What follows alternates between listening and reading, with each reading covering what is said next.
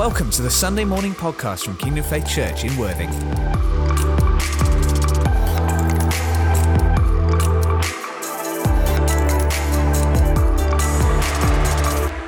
Hey, it's a joy to be with you, and we love you guys very, very much. And when Pastor Clive rang me and said, Would I come up and uh, spend the morning with you? I said, Absolutely. It's been far too long um, since we were together.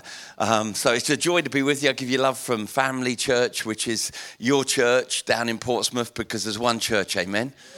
There's one church. Aren't you glad that even though we may be 30 years old, 50 years old, we're 2,000 years old. We're a part of the same church that Jesus Christ opened 2,000 years ago when he said, I will build my church. That's us. We're them, they're us. You're me, I'm you. There's one church, there's one body of Christ on the earth. Amen. And uh, I'm so thankful that God's still got an incredible plan in these last moments of time for what he's going to do in and through his church. Amen. I love it when we come through Easter and we rejoice in Acts 2 and the coming of the Spirit. But sometimes I think the church stops reading too quick. We get to the end of that moment when Peter's led 3,000 to the Lord's, and we miss those moments in verse 42 where we see not just the coming of the Spirit, but the birth of the church. We're a part of a church that was born in fire. We're a part of a church that, isn't it amazing? We're a part of a church that has trouble making time for prayer, yet the church was born in a prayer meeting. It's, it's funny, you know, there's a lot of people today saying things like, uh, stupid words really, um, things like the church needs deconstruction. That's, that's just ridiculous. We don't need de, dis, anything. We need rediscovery. We need to be reminding ourselves who we are in Christ and what Christ put us on the earth to be. Amen. So, massive greetings to uh, Pastor Clive and to Jane and to Sister Caroline and uh, to, to all our friends here. It's good to be here all the way from Portsmouth. That's where the sun shines. Um, all the time, and it just gets ridiculously too warm sometimes there.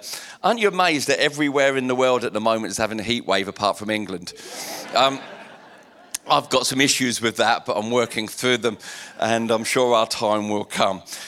This is a great moment we're in, and God really is a God of moments. I want to share to you today from something that I'm going through myself. I'm not preaching from arrival, I'm welcoming you on a journey that I'm enjoying a lot. And uh, I just thought this morning, let me preach from the word, but also preach from my journal. And whenever I preach from my journal, it's things I'm still working out for me. Is that okay? Now, I know that we're in a moment, a God moment. You, you don't have to be that spiritually alive to realize, um, like C.S. Lewis put it so well, that Aslan is on the move. Um, God is moving, and this is a God moment that we're in. And we need to understand that God is a God of moments.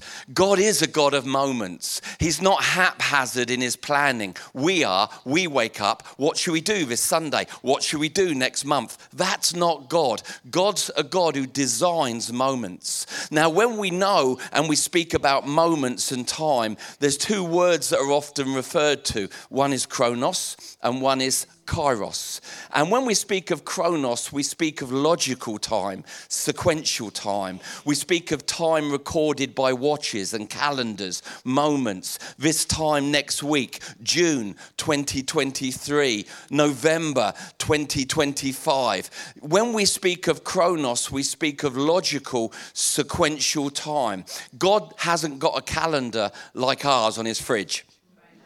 God lives in eternity, but we need Chronos to help us manage eternity, to understand where we're meant to be and where we're meant to be there.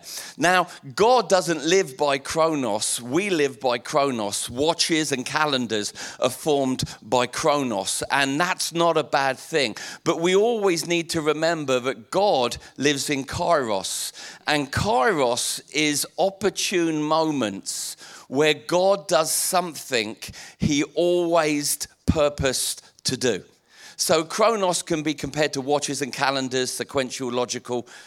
But when it comes to kairos, I don't know how to put this apart from for those who are old enough. It's like the moment when the man from Del Monte, he say, yeah, he say, Yeah. Anybody remember that advert? and if you don't, there used to be this guy and he operated a fruit farm and he was responsible for tinned peaches and tinned sweet corn and other great delicious things. But in the advert, that I saw growing up, you would have this man sitting on his porch on a rocking chair, and he would be looking at the harvest. And he would just be looking at it and the workers and the laborers would come to him and they say, Is it time? Is it time? They weren't asking Chronos. They weren't asking, Is it 3 p.m.? They were saying, Is it time to bring the harvest in? And the man from Del Monte, he would look over and then he would taste a little bit of corn or he'd taste a berry. And all of a sudden, he'd look at the young kid. Remember the advert? And he'd go, and the kid would go ripping through the village screaming, The man from Del Monte. He said, Yeah. And at that moment, the barn doors opened, the combine harvester came out. Suddenly, the reapers left their home and began to bring in the crop. I kind of sense that the man in heaven, he say, Yeah that we're in a moment that's not like other moments. This isn't Chronos, this is Kairos. This is Chronos, a moment of time within a bigger moment of time that God always intended. You see, God doesn't make it up as He goes along. Now, you can see windows of this within the Old Testament, within the New Testament. When you pick on someone like Noah, now, the theologians love to argue about the time it took to build the ark. And come on, let's face it, theologians love to argue full stop. and some say it was 50 years, others say it was 70, others say it was 70 to 100, others say it was 100 to 125. Let's just settle and say it was a long time. It was a long time. But let's pick on 100 years just for the sake of arguments. That God speaks to Noah in a moment about something that will happen a hundred years later.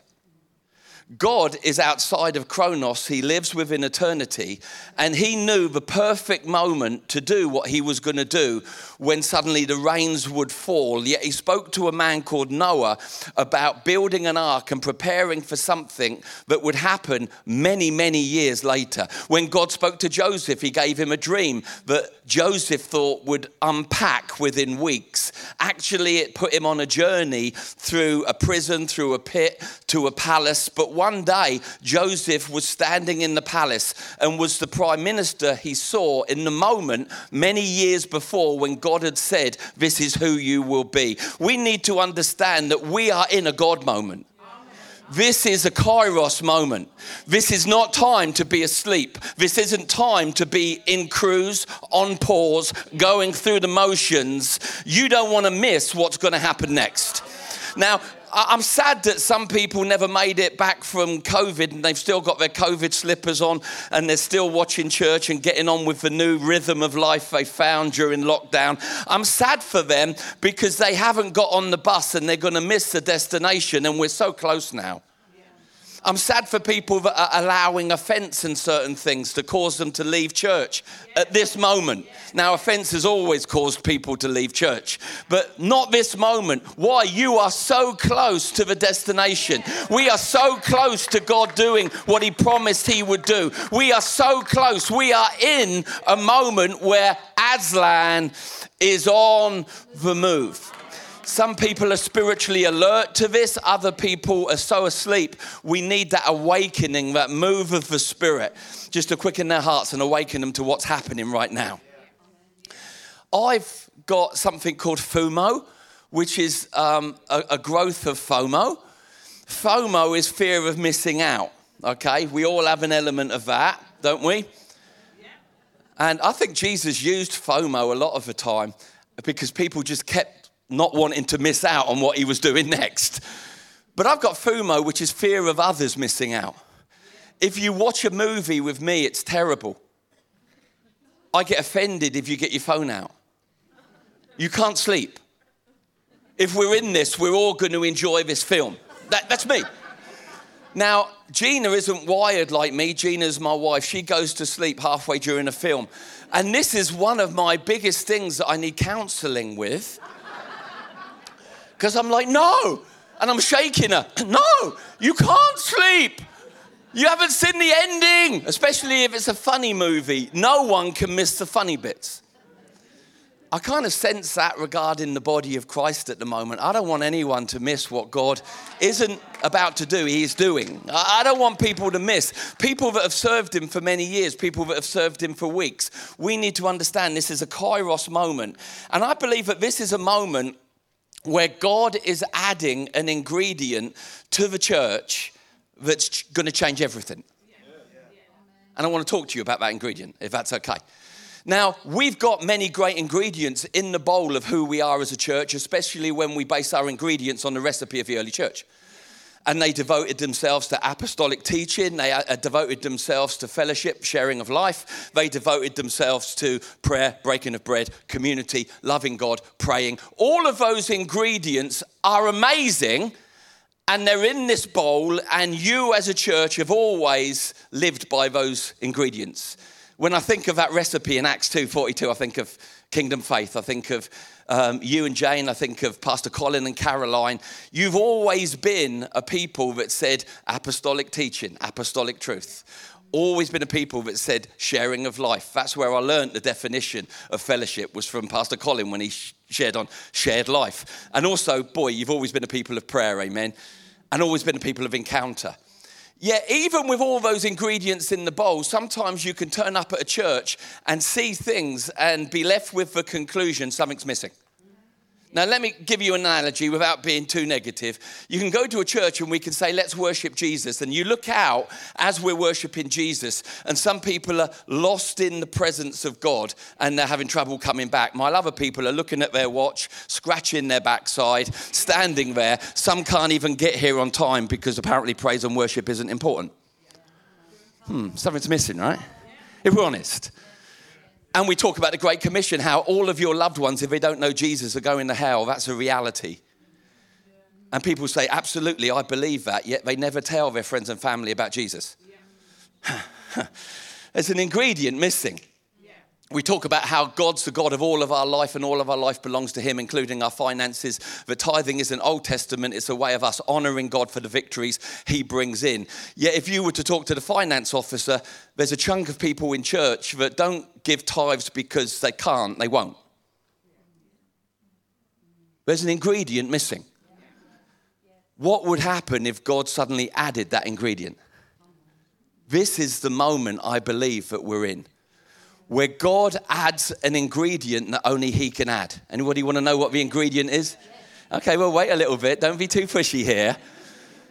Because I really believe I'm discovering what this ingredient is. And I'm also realizing we're in a moment where the Holy Spirit is adding it to the church. The church is beautiful. The recipe we've used is perfect. But something's missing if we compare ourselves to the early church that we see in Acts 2, verse 42, right? Okay, so when we look at ingredients, I've done a little bit of baking and I was inspired by the Great British Bake Off. Had a go myself, did my own bread week, made my own buns, and they were all right. And I know as an expert baker now, in my own opinion, but there's one real recipe for bread, and I'm going to go by the traditional recipe. You use things like flour, flour's a great ingredient. You use things like moisture, water, that's a great ingredient. You use things like a little bit of salt, a bit of sugar. Um, you use all of those ingredients, and all of those ingredients are brilliant, but nothing happens until you add one. That ingredient is yeast. What if all the ingredients in churches we know are absolutely phenomenal? They're all good and they all love God and represent God, but we're missing one ingredient that causes the mixture to move from a natural experience to a supernatural happening, where a rise begins to take place that's not of man but of God. It's because suddenly He adds something to all the ingredients in the bowl that changes everything. What if this moment we're in, God is adding an ingredient by His Spirit that man can't add because man can't own it? And it changes everything. So when I make my bread, I'll get my bread and I stir it all together in a big bowl. I put a towel over it for its first proving. and I put it in an airing cupboard or under an armpit, somewhere warm. So the, the reaction between the added ingredient of yeast and the other good ingredients can begin to cause something supernatural, unnormal to happen. I remove the tea towel and suddenly it's not like it was before. It's grown, if I've done it correctly. It's grown. And then suddenly I bring it out for its second proving for the other experts out there who are bred, and I beat it. I just give it a good smashing and then I put it, I let it rise again before we put it in the oven and get the completed bun. Now, it's amazing when you pull the tea towel off that you look at it and you go, How did that happen? It's all because of one ingredient that you added to a really good mixture. Our church, what God's done over the last few decades, it's a good mixture. All of the ingredients are important, but we desperately need God to add the yeast that was the part of the early church back in to who we are today. Are you ready for the ingredient? Anybody taking notes? Oh, some of you are going to be so disappointed. You really are, because it's going to not really sound that impressive after I've built it up and I've built this, this massive moment. And I'm going to tell you, and you're going to go, is that it? Right? So I'm going to do it in a really strong British accent to try and make it even more powerful. Here it is. What do we need God to add to who we are today in a greater measure than what we've known? Are you ready? The actuality of God. When God suddenly becomes actual and moves from being a concept, a philosophy, a theology, hearsay, hand me down from parents to children. That moment when by the Holy Spirit, did you just feel the atmosphere change? By the Holy Spirit, a God who we believed in becomes actually so real, so present, so here. Everything we once did for him is affected. Suddenly, because he's become actual in our hearts, we have to have people stopping us worshiping. We have situations like Moses where we have to forbid people from giving. The only difference between the experience of what we saw under the leadership of Moses and the early church was the actuality of God. That moment where a God who, for many, has been a concept. See, here's the problem you can't worship a concept, you worship a person. So, if God is a concept, you'll always struggle worshiping a concept because you can't worship a concept, you worship a person. When God becomes actually God, real, really here, really here, really here, really present, then suddenly worship is a natural outflow of who He is. You see, theology outside of actuality is nothing more than thoughts. But the moment actuality, a move of the Holy Spirit, touches something we call theology, Suddenly we move from knowing in our heads to knowing in our hearts. That's the game changer. Everything changed. You don't need anyone to stop you watching porn. You don't need anyone to make you go to church. You don't need anyone to check on your tithing. You don't need anyone to nudge you and remind you to worship. Why? Because the concept just became actual. And now your life is changed and can never be the same. Because He's not a God that you visit on Sunday, He's a God who's with you and in you. And you realize that your life is the blueprint of the Old Testament temple, God now lives in you. You see, the theology of being a temple of God really won't change much at all. But suddenly, when you move from theology to actuality, when the Spirit of God breathes and suddenly you realize, wait a moment, Christ has been born in me. I've been born into him, but he's been born into me. Christ is in me 24 hours a day, seven days a week. And I've moved from that being a theological belief, a philosophy, or an ideology ideology or hearsay of my parents to me understanding, oh my God, it's real. It's real. Everything changes with the actuality of God. See, when you look at the word actuality in the dictionary, it says the state of something existing in reality. Now, for a lot of people, the existence of God existing in their lives, for some, is hearsay of their parents. They go to church because their parents went to church. That's not enough. God wants to shift that and bring the children of the parents that knew God into intimacy of relationship with Him themselves. God wants to shift things from hearsay. I do it because my mum did. I'm a part of a Christian family. I'm a fourth generation Christian. To moments of raw encounter where suddenly you scream, He's real! He's real! But w- what do you mean? You've been going to church for 20 years. I don't know what I mean, but the God that I knew, now I know. The things I said I knew, now I know. Maybe that's what Paul was referring to when he said, Let the man who says he knows, let he doesn't know as he ought. Because the things we know are the things we believe. The things we believe should be the things that govern how we live. Unless we don't actually believe. It's like if I saw a man walking on the edge of a cliff and there was a sheer drop and he could die. And I went up to that man and I said to him, Do you believe that you could fall off of a cliff and die? Absolutely. Do you want to die? No. Then why are you walking next to the edge of a cliff? You don't actually believe like you say you believe. See, what we believe is evidenced in how we live, not when people are watching, but even when people are not watching and it's just us and Him. Who we are in Christ and who Christ is in us, when it's actual, defends and determines everything that we are and we do in a non religious sense. So we're in a moment, I really believe, where God is adding this ingredient that can only come by His Spirit, which is the actuality of God. Sounds like a British kind of, I could be in a university lecturing, couldn't it? Today we're going to look at the actuality of God. That moment when God moves from being a concept, an ideology, a philosophy, hearsay, hand me down, religious belief, habit, to suddenly being so real, so present, so alive, everything changes. Okay, where's our pattern for this? It's got to be Jacob, hasn't it? So if you've got your Bibles with you, for those that are scared I wasn't going to use one, there you go. Genesis 28. And I want you to read an account of a person that grew up in a Christian household that had the testimony of a great granddad and a great father, but didn't really actually know God himself. His name was Jacob. He knew of God, but when you read through this, you'll see for Jacob, a lot of what God was was concept and hand me down. But then there was a moment called Bethel. Come on, somebody say with me today, God, give me another Bethel. Come on. God, give me another Bethel.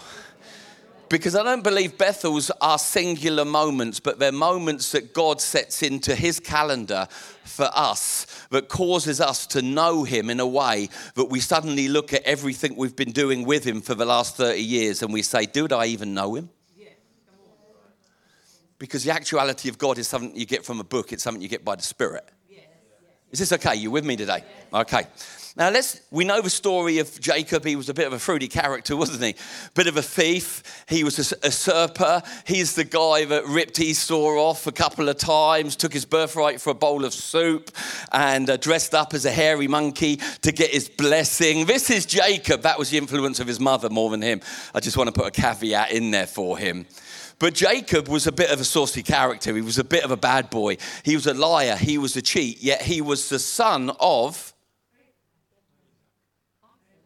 Isaac, not a trick question. He was the grandson of. So you kind of expected more, right? Yet every person's unique and needs a unique knowing of God. And so he's on his way somewhere and he stops at this place that's later called Bethel. But for him, it was just like a place, any other place in a desert that was a good place to stop. The problem was he stopped in a place that God, before Jacob was born, had designated for a moment where Jacob would encounter him in a way that Jacob would suddenly experience the actuality of God for himself. But moments in life can seem so bland if we don't understand and see what God could be doing in those moments. And so suddenly Jacob says, I'm going to have a sleep. And he gets a rock and he puts it under his head. I don't get that. Oh, I like a firm pillow, but I like a little bit of bounce. You know what I mean? A rock, a boulder under my head. It's great. It's going to become an altar. But if it's going to be a pillow, I need something with a little bit of bounce. But in this dream, God begins to communicate with him because God speaks in dreams. Remember when God spoke to Solomon about asking him what he truly wanted?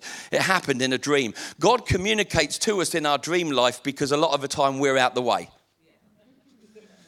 That's why I dream a lot of God dreams because God finally, when I go to sleep, He says, Thank goodness for that. Andy's out the way. Now let's speak to Andy. Let's talk to the holy place, not the outer court. let's talk to Andy. And this is what happened with Jacob. Suddenly, Jacob has this dream, and you know about Jacob's staircase. I'm kind of whipping through this story, but I know you're familiar of it. In this dream, suddenly there's this staircase. He's at the bottom, God's at the top. And all of a sudden, there's ministering angels going up and down, up and down, up and down. In this dream, God suddenly says, Hey, Jacob, hi, I'm the guy that your grandfather spoke of. I'm the guy that your father spoke of. I'm going to be with you. I'm going to bless you. As I was with them, I'm going to bless you. And suddenly, this encounter happens with Jacob and God in a dream in the middle of a desert that no one really thought was very special at all. And this moment happens, and I want to pick it up from verse 16, where Jacob awakes from his sleep. And he thought, Surely the Lord is in this place. And the problem was with me, I was not aware of it he was afraid and said, How awesome is this place? This is none other than the house of God. This is the gateway of heaven. Later on, you move down to the bottom of the chapter, and it says in verse 22 and this stone that I've set up as a pillar will be God's house. And of all that you give me, I will give you a tenth. So apparently, he wasn't even tithing to this point, even though his granddad wrote the book on it. Because you can know God in concept, you can know God in theory, in theology, in ideology, philosophy, but knowing God yourself because you've had an encounter with Him will change everything you once fought to defend that wasn't God's will. All right? So suddenly he wakes up and he says, Surely God is in this place and I have been living unaware. I have been ignorant to the actuality of the presence of God in this place. This place isn't any old place. This place is awesome. This place is incredible. I was unaware that God was here. Now I'm not unaware, and this place can never be boring again. Right, let's move it into the New Testament. God no longer meets us in places, the place is now us. that the Holy Spirit moves and awakens us that this place before God was boring, but this place is now awesome. Why? Because of the actuality of the presence of God in this place. Now, this fits within what we understand to be the omni and the manifest presence of God, that when we meet together, suddenly God causes us to realize He's here and the atmosphere changes. But in the same way, what happens when the Spirit of God moves, not in a meeting, but in a person's life? And all of a sudden, you move from the concept of being spirit filled to the reality and actuality that the God who made heaven and earth now lives in you. Everything changes. It affects what you watch and what you don't watch, how you live when people are watching, and how you live when they're not. Because you've moved from the concept of God to the actuality wherever I go, you're there. Wherever I go, you're there. When I'm feeling low, you're there. When I'm feeling happy, I'm there. You don't join me when I'm feeling happy and leave me when I'm feeling low. You said, Surely I will never leave you and never forsake you. But my life is now the temple and the dwelling place of the Holy Ghost. So, how could this place possibly be worthless or boring? See, this is the solution for a generation that's harming itself because it feels itself is rubbish. It's not the absence of them, it's the absence of God. Put God in their life, and they won't want to harm themselves. They want to rejoice in what God's doing through them. The actuality of God. All right, everybody still with me? So Jacob awoke from a sleep. I think the church is awaking in our nation from a sleep. And it's awakening not to more revival meetings, more services, but it's awakening to something that the Holy Spirit's doing, which is He's bringing things from hearsay to actuality because Jacob's parents undisputably loved God and knew Him. But how many of us are living in what our parents knew? Don't get me wrong, we honor the legacy. But we don't live in what belongs to another person. God had a date, not Chronos, but Kairos in his calendar, where suddenly him and Jacob were going to get it on and they were going to have an encounter. And we know that later on we move on a few chapters because now he's become real to God, uh, real to Jacob in his mind, and that causes a few chapters later where he wrestles with God. Here, his mind was changed. In that chapter, his walk was changed, and he could never walk the same again. You see, when you encounter God, it changes the way you think about God, which changes the way that you live. But when you continue to encounter God, suddenly you wrestle with him, and he touches your life in such a way that the way that you walk can never be the same again. A lot of lessons within this. Now, this is what the Holy Spirit does. See, the role of the Holy Spirit is to bring things from concept to actuality, to bring things from knowing to knowing, from knowing to knowing, from knowing to knowing. Because what you truly know is evidenced in how you live when people are watching and when people aren't. And the Holy Spirit's moving now things from religious pages and religious concepts and religious theologies to being actual beliefs in the hearts of God's people that define what they do and suddenly begin to fight battles they didn't think they could fight before and win. All right? So, how do we see the Holy Spirit operating in this in creation? We see in creation you've got the presence of God the Father you've got Jesus, you've got the Word of God, and you've got the Spirit of God. And it says that God sat there in great void, right? And then he spoke over void. The Word was released, okay? And then the Holy Spirit took the Word of God and brought it into actuality. So God spoke, let there be light, but there was no light yet. Because the Holy Spirit was the one that took the word of the Father and took it from unseen concept into the reality of suddenly everyone could see light. You see, that's what the Holy Spirit does. The Holy Spirit, that's why we will continue to preach the ministry of the Spirit and the ministry of the Word. Because the Holy Spirit is the one that takes the Word from concept, theology, ideology. I know a lot of people that have been to Bible school and they don't really ever really know they've been born again. See, theology can't save you. It's when the Holy Spirit causes theology to become revelation that your life has changed. All right? How are we doing for time? I've not got a clock at the back. I can preach all day. You better put a clock on me there. Now, we're heading somewhere. I really believe God is going to do something really quick this morning. So don't worry about time. Your dinner's there. It's all going to be good. All right? Because even disciples, those who walked with God, can have issues actually believing he is who he says he is and he can do what he said he would do. You don't believe me? Consider Thomas. In John 20. Now, come on, Thomas was a part of a team. All right? He was a part of a team. I mean, he was there sitting around the campfire, all right? This gives me a lot of hope when I actually struggle with my own actuality issues. That he was with Jesus, he was there when the miracles happened. He was there multiple times when Jesus said publicly, They're gonna kill me, they're gonna hang me on a cross, they're gonna put me in the grave, but I'm not gonna stay dead. They're gonna take me, they're gonna kill me, they're gonna put me on a cross, they're gonna put me in a grave, but I won't stay dead. I don't know how many times he heard that message. We only have the times recorded in scripture, but there were many times when Thomas said, What did you say? You heard me. They're going to take me, I'm going to die, they're going to put me on a cross, and then I'm going to rise again. So he wasn't absent of knowledge. All right? Yeah, they take Jesus, they put him on a cross, they bury him. And all of a sudden, you read about this in, in John 20. If you went to, the, to, to, John 20 there, I, I believe you believe I'm telling you the truth, so I won't ask you to turn there. And all of a sudden, Jesus is risen from the dead, just like he said he would do multiple times.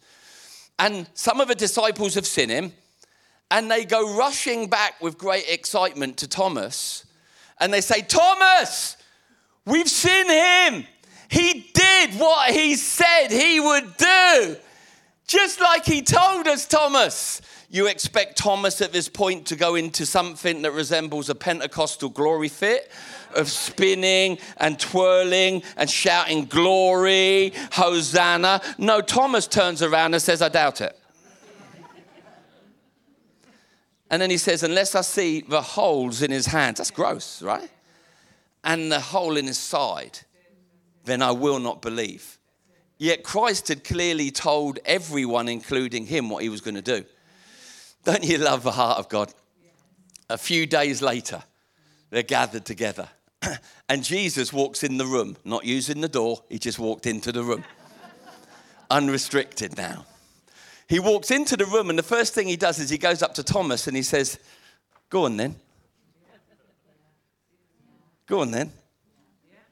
He wasn't being mocking towards Thomas. He was saying, if your faith is at a place that you need some physical evidence to prove that what I've told you is true, I'll give you the physical evidence so that you can move from the concept and theology to the actuality. I am the Christ that's risen from the dead.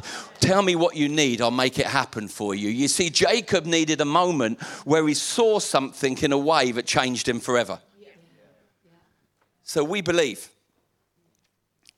But how much do we believe? The church is in position for God to do something He planned to do before any of us were born. God had this moment. I don't know why He chose this moment. Apparently, this year is what the 70th anniversary of Jubilee. Maybe He thought that was a catchy date to do something. I don't know. But for some reason, before any of us were born, without conferring to our chronos understanding of time, God said, There's going to be an end times, there's going to be a last days. And in the last days, I will pour out my spirit upon all flesh, the, the, women and men. There'll be prophecy, there'll be dreams. But God had a moment called 2023 in his Man from Del Monte calendar. And God is breathing upon his church right now, saying, This isn't time to sleep in your corporate Christianity. This isn't time to sleep or stay away. This is time to pray together more than you've ever prayed together. This is time to fellowship together more than you've ever fellowship together. Because when I look at my church and I look at your church, I see all of the ingredients of the apostolic doctrine, the understanding of fellowship, and the breaking of bread of prayer. But like you, like us in Portsmouth, we're desperate for God to add this final thing that makes the other ingredients explode within the bowl. So suddenly, the church of Jesus Christ, made up of thousands and hundreds of thousands of people all over the world, suddenly begins to rise like bread when it's experienced yeast. And it begins to awaken and rise. And suddenly, there's an end time army that God positioned before we knew we were being positioned, equipped before we knew we were being equipped, in position for what He wants to do with a suddenly which will bring in the second coming of Jesus Christ, where we all go as He promised we would. Are you ready? God's blowing the wind of actuality. Do we actually believe He's here? You see, that's really important for this meeting. Because if you actually believe He's here, then you actually believe the healer's here and people can get healed. But if him being here is concept, how does a concept heal your body? But if we move from concept or religious habit or living in statements other told us and taught us into a revelation of the Spirit, God is here. Okay, God is here.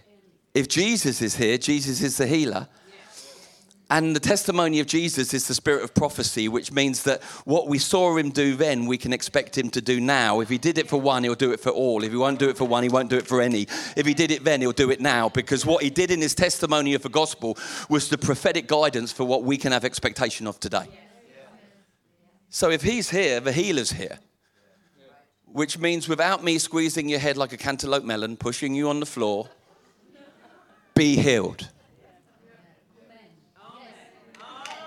Because he's not just here, you see, he's here.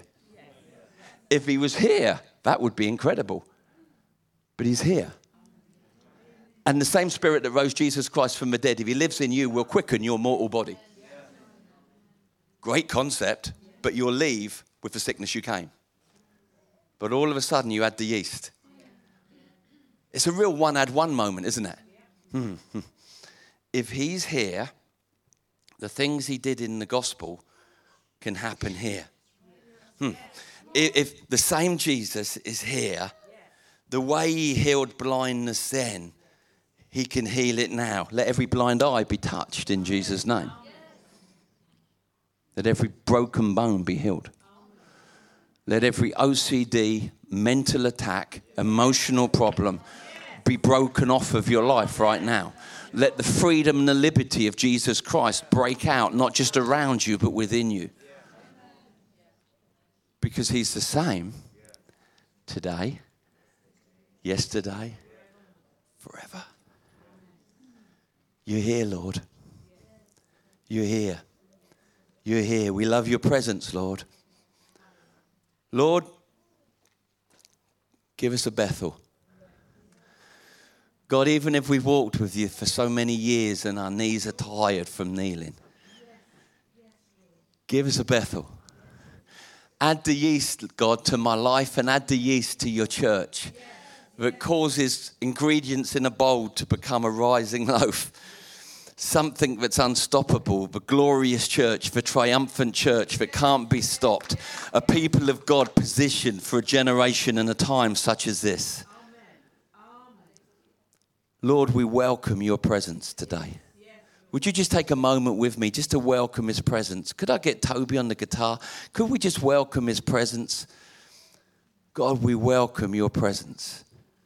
We welcome your presence. We welcome your presence. Let the sick be healed. Let the captives be released. Because you are here. You are in our midst. And we, your people, we give you praise today. We haven't got to drag you down or bring you up because you are present in this place and you are present in us. Bethel is now within us, God. It's not a desert in Israel, it's us, it's who we are.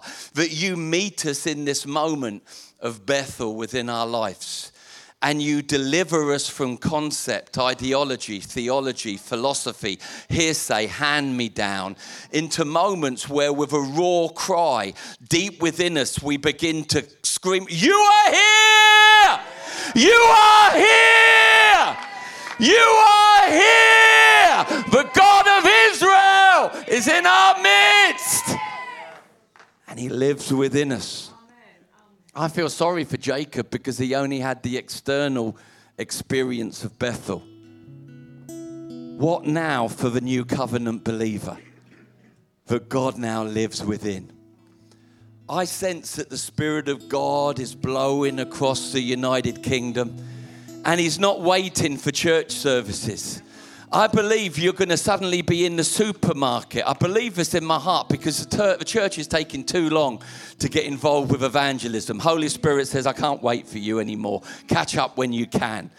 And I believe we'll be in moments where you're standing in B&M, you're standing in Sainsbury's, you're standing in Tesco's superstore and there'll be a, a, young mother there, a single mother that needs help, that has been desperately on the pursuit of happiness.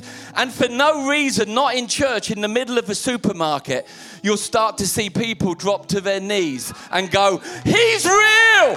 He's real! And people will be saying, What do you mean? What do you mean? What do you mean? I don't know, I just know. God just became real to me. God just became real to me. I never even went to church, but this God has become real to me. And I can't be the same. I can't be doing this. I can't be. And that's before they even get to church. That'll be fun to disciple.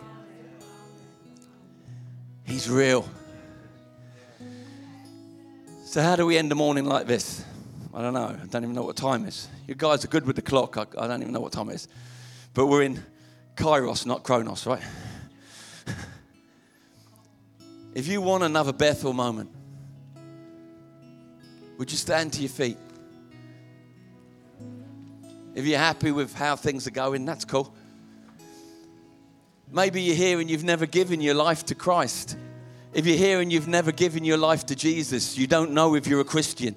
Hey, just leave your chair and come forward and I'll pray for you at the front. If you're here and you don't know if you belong to Jesus or you're a Christian, come here. I'll come, come and stand at the front while we're praying. I'll stop afterwards and I'll pray for you. I'll lead you to Christ. That'll be a pleasure and a privilege. Maybe you're watching online and you're like, I wish I was in that room. You don't need to be. God is in your living room. God is with you now. Oh, I wish I was saw this live. No, God can work with catch up. He's awesome. That's catch up, not catch up, for those who don't understand the English language. The point is do we believe He's real? Will we let the Holy Spirit bring all these things from conceptual understanding to a reality that we can never be the same again? Right now, there's an addiction of porn being broken off of a man. Right now, right now, right now, right now, right now, right now. Because there was a separation in your mind that when you watched it, he wasn't there. But all of a sudden, that just got removed. And you know, he looks through your eyes. He's there with you. He's in that moment. That's broken, broken, broken, broken off of someone right now. Right now, right now, right now. Hey, my daughter got completely healed of OCD. I know God can do it. The spirit of, the testimony of Jesus is the spirit of prophecy. If you've had something that's been limiting your thinking or your emotions, broken off of you, broken. If you're watching on TV, if you're watching on TV, broken off of you right now, right now, right now. Why? Because He's real. Me? Oh, I'm nothing. I'm just a branch connected to a vine. Let me tell you about the vine. Let me tell you about the vine. Let me tell you about the vine. If you want another Bethel, or a fresh Bethel with God, just lift your hands. Now, I know you're a people of encounter, so I haven't got to even begin to teach you how to do this. You guys, you love apostolic truth, you understand what fellowship is. You're a people committed to prayer and breaking of bread. And I know you're a people of breakthrough. So, whether you're here physically or you're watching online live or catch up, God can meet you in any of those moments. Would you just pray a simple prayer with me? Really simple. God, go on, go ahead. God, I need another Bethel moment that takes away all my concepts and leaves me with you that makes my theology correct in my experience of you. Holy Spirit, move upon this life. Bring the actuality of God into my world. I receive this and I thank you, Holy Spirit, that you're adding this yeast to the bowl right now. My eyes are opening. My heart is ready. My ears are hearing. Blow upon me, Holy Spirit. Blow all the other stuff away. And let Christ remain. Christ in me, the hope of glory. Thank you, Holy Spirit. Just while your eyes are closed and your hands are lifted, Holy Spirit's just ministering right now. Just like I said, if Jesus is here, then the healer's here. Just reach out and take that miracle right now. Just reach out and take that miracle right now. Reach out, take that miracle right now. Reach out, take that freedom right now. Come on, freedom isn't a statue in a New York harbor. Freedom isn't a statue in a New York harbor, it's a cross on a hill. Come on, reach out, take that freedom. He died for your sin, He died for your sickness. He actually did. It's not a concept, it's not a theology. He died for your sickness, He died for your sin, He died for your freedom. He died that no weapon fashioned against you could prosper. He died to give you authority over all the plans and the schemes of the enemy. Come on, this isn't theology, this is actuality. This is real. You've been given his authority. Right now, tell the enemy to stop over your life. Tell him to stop over your family. Tell him to stop. Come on, rise up, rise up, rise up with actuality. You're a child of God. You're a child of God. That's who you are. Thank you for sickness is healed, Jesus. Thank you for sickness is healed, Jesus. Thank you for minds set free, Jesus. Just because you became real. Just because you became real and your promises became ours. We thank you for the actuality of God that you bring to our lives, Holy Spirit. We give you praise. Thank you for listening to this Kingdom Faith podcast. We trust it's been an encouragement to you. For more information and resources from Kingdom Faith and our other audio and video podcasts, please visit www.kingdomfaith.com.